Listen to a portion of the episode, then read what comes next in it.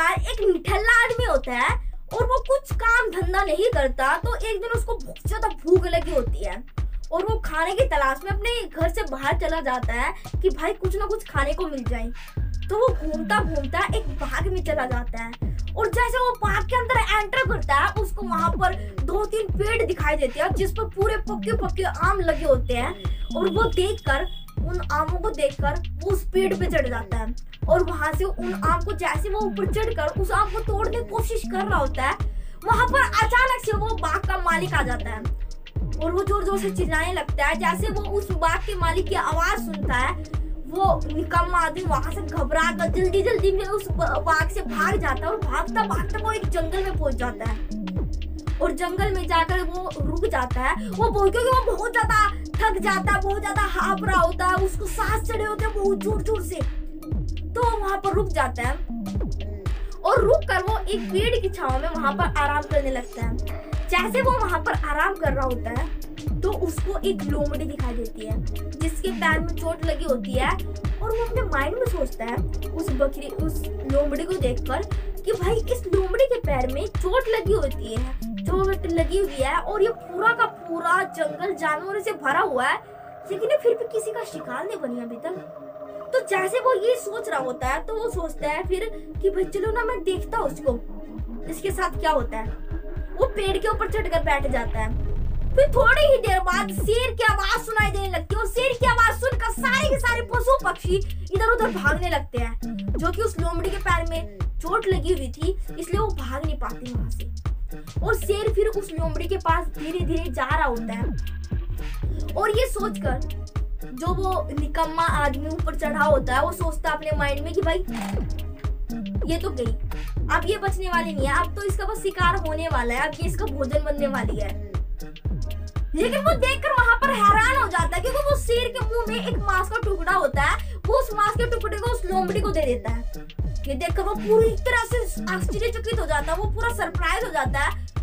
वो देखकर वो अपने घर चला जाता है। वो जाता जाता अपने माइंड में सोच रहा होता है कि भाई भगवान ने ना सभी लोगों के भोजन का प्रबंध ना वो खुद ही कर देता है। जैसे भगवान ने उस लोमड़ी को उसका भोजन दे दिया, उस शेर उसका भोजन लेके आ गया, ऐसे ही मेरे लिए भी कोई ना कोई भोजन लेके आएगा।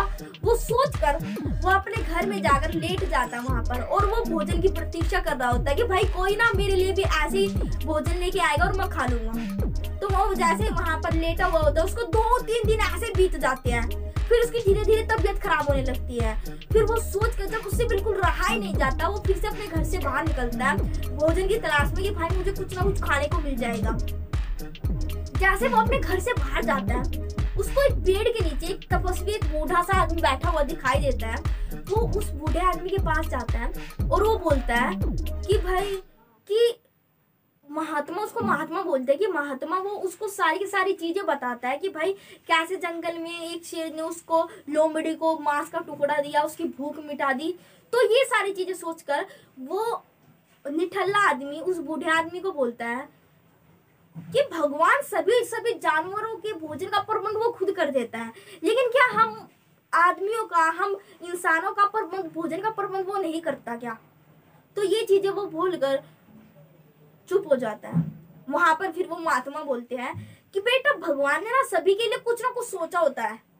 जैसे भगवान ने उस लोमड़ी को, वो उसके पैर में चोट लगी हुई थी इसलिए उसको भोजन दे दिया वहां पर, वो शेर के थ्रू उसने वहां पर भोजन दे दिया। इसी तरह भगवान तुम्हें लोमड़ी नहीं बल्कि शेर बनाना चाहते हैं कि भाई तू ना शेर बनकर दूसरे लोगों की हेल्प।